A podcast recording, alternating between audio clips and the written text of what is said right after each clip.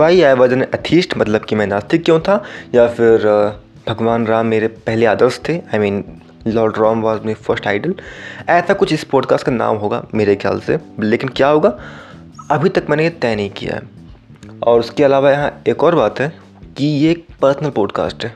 I hope आप जान चुके होंगे कि मैं क्या बताने वाला हूँ, अगर आप मेरी पुरानी ऑडियंस हो तो। लेकिन अगर आप नई ऑडियंस हो तो भी कोई दिक्कत की बात नहीं है, ये पॉडकास्ट भी सही शुरुआत हो सकती है। ओके, तो मैं शुरू से शुरू करता हूँ। ये बात है जब मैं शायद फर्स्ट या सेकंड क्लास में था, और शायद मैं उस आखिरी पीढ़ियों में से एक हूँ जो अपने बचपन को अपने बाबा दादी के साथ कहानी सुनते हुए बिताया है। आई मीन उस ज़माने में रेडियो वगैरह हुआ करता था और टीवी वगैरह हुआ करता था, अनलिमिटेड ही इंटरटेनमेंट के साधन थे, जिसकी वजह से हम कहानियाँ सुना करते थे अपने बाबा या दादी से। और मेरे बाबा जी ने मुझे पहले रामायण सुनाया था, एंड यही वजह है कि भगवान राम मेरे प्रथम आदर्श थे।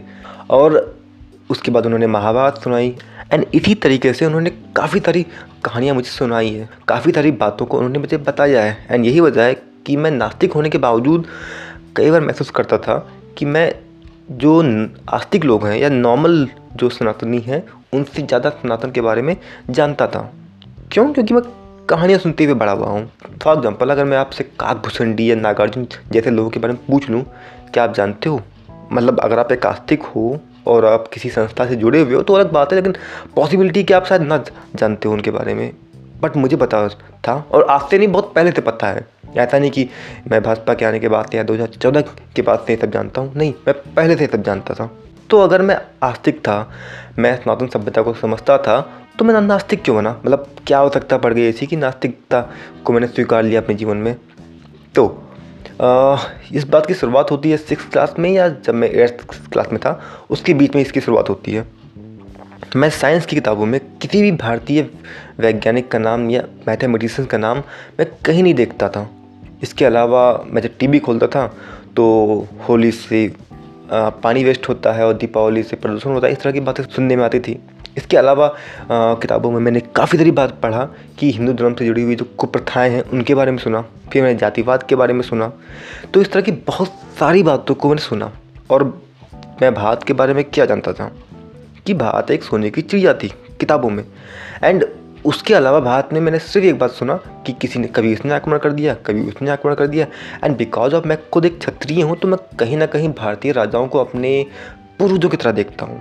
और जब मैं ये पढ़ रहा हूँ कि मेरे पूर्वज यहाँ मार खाए, फिर यहाँ हार गए, फिर वहाँ पिट गए, तो यार मैं ओवरऑल इसका मेरे दिमाग पर क्या असर पड़ेगा?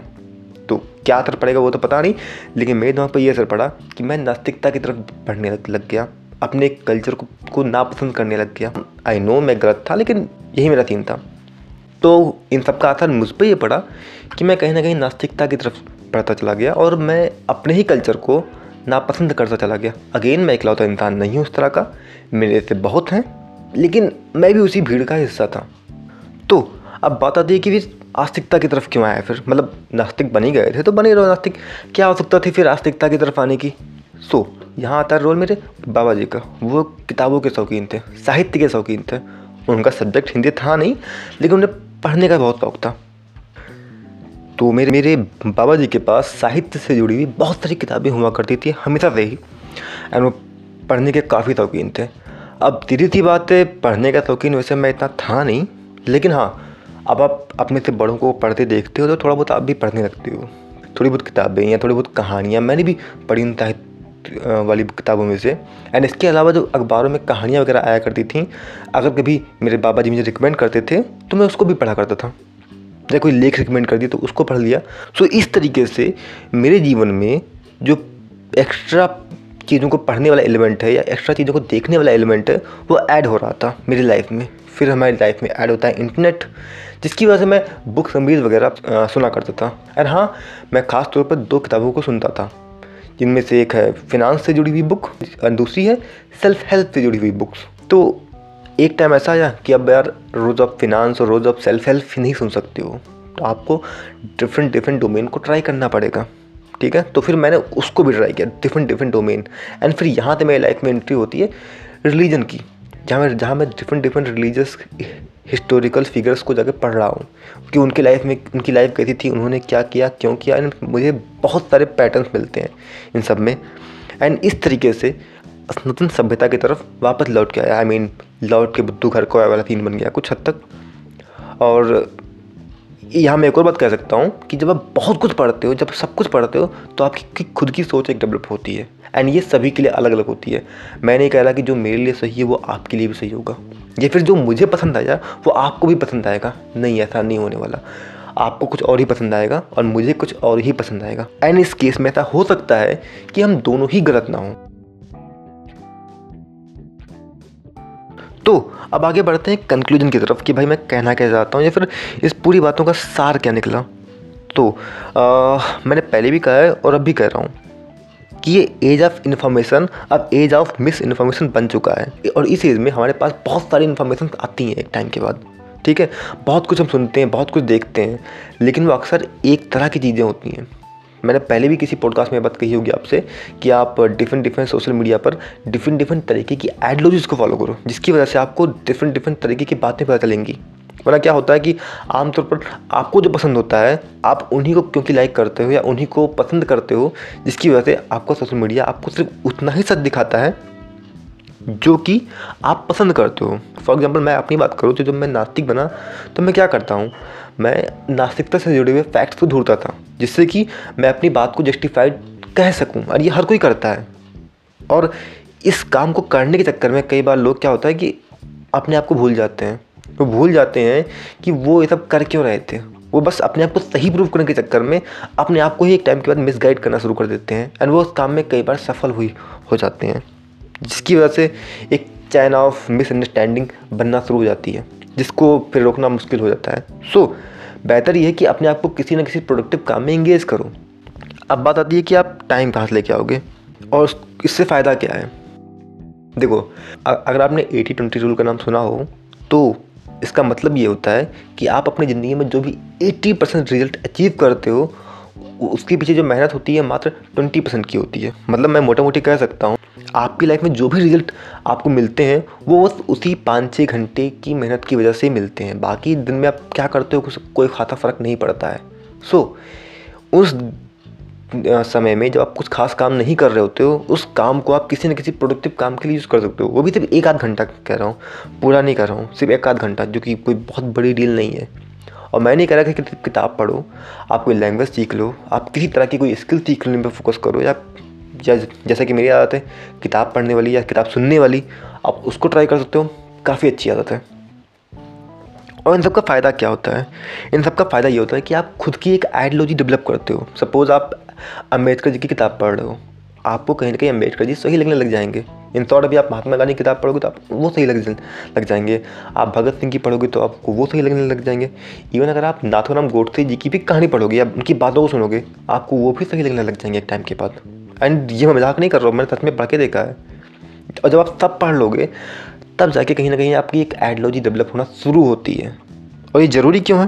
आ, आपको एक रिसेंट केस याद होगा, मालदीव वाला। मालदीव के लोग क्या कर रहे हैं, वो हमें ही भगा रहे हैं, इंडियंस को वहाँ से भगा रहे हैं। उन बेचारों को ये बात नहीं समझ में आ रही है कि भाई पहली बात तो ये कि हमारी वजह से उनका काफ़ी फ़ायदा होता है। ठीक है, और अगर हम मालदीव नहीं जाते हैं तो हमारे पास और ऑप्शंस हैं।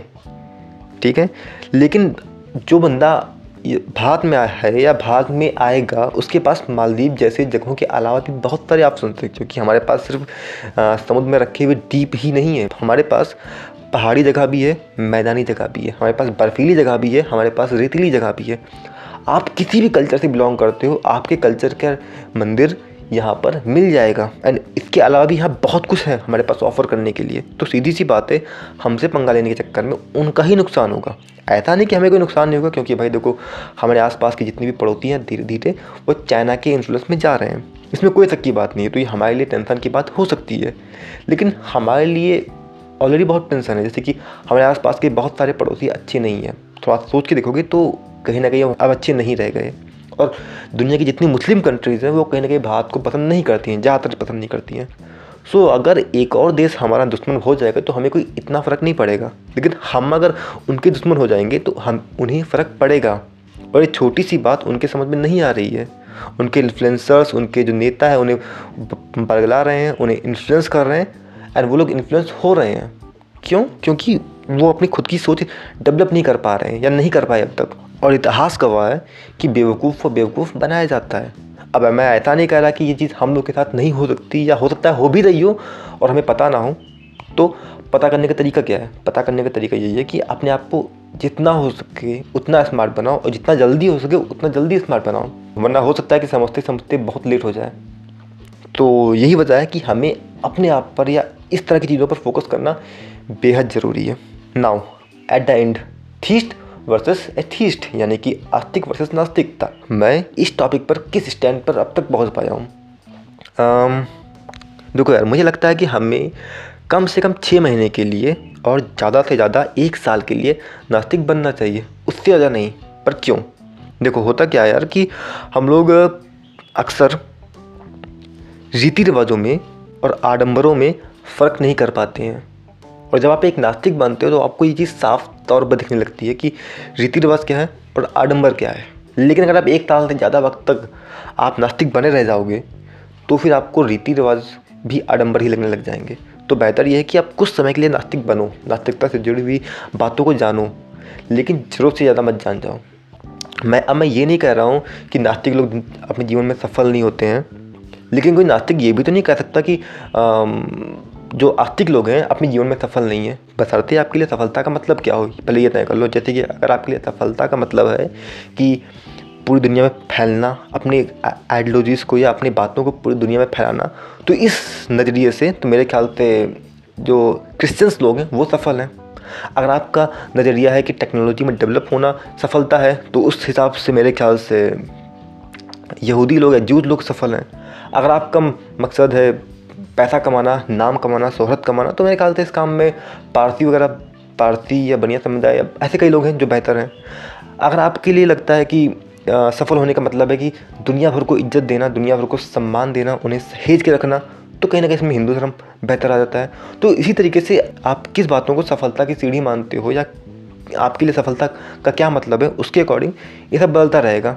नाउ एक और बात कि आस्तिक होना चाहिए, ये मैं जानता हूँ, और क्यों होना चाहिए इस बात को शायद मैं शब्दों में बयां अभी तो नहीं कर सकता हूँ। मतलब मेरे पास इतनी क्षमता शायद नहीं है कि मैं इसे शब्दों में बयां कर सकूँ कि हमें आस्तिक होना क्यों चाहिए। आई नो होना चाहिए, और ये आपको तब समझ में आएगा जब आप सेल्फ स्टडी करो, आप डिफरेंट डिफरेंट तरह की चीज़ों को जानो और डिफरेंट डिफरेंट तरह की चीज़ों को एक्सपीरियंस करो अपने लाइफ में। और हाँ, सिर्फ एक्सपीरियंस मत करो, उसको उतारो भी। जैसे कि मैं कई बार देखता हूँ जो लोग गीता पढ़ते हैं या कुछ और पढ़ रहे हैं या कुछ भी किसी भी तरह की रिलीजियस बुक्स को पढ़ रहे हैं, आपने उनको पढ़ा तो ठीक है, उतारा अपने जीवन में? अगर नहीं उतार रहे हो तो आप भी आडम्बर ही कर रहे हो। उतारोगे तो आप आडम्बर नहीं कर रहे हो और सही मायने में उसको मान रहे हो।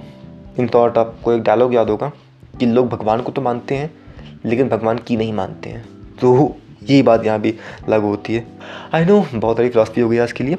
अभी के लिए जय श्री राम एंड नमस्कार दोस्तों।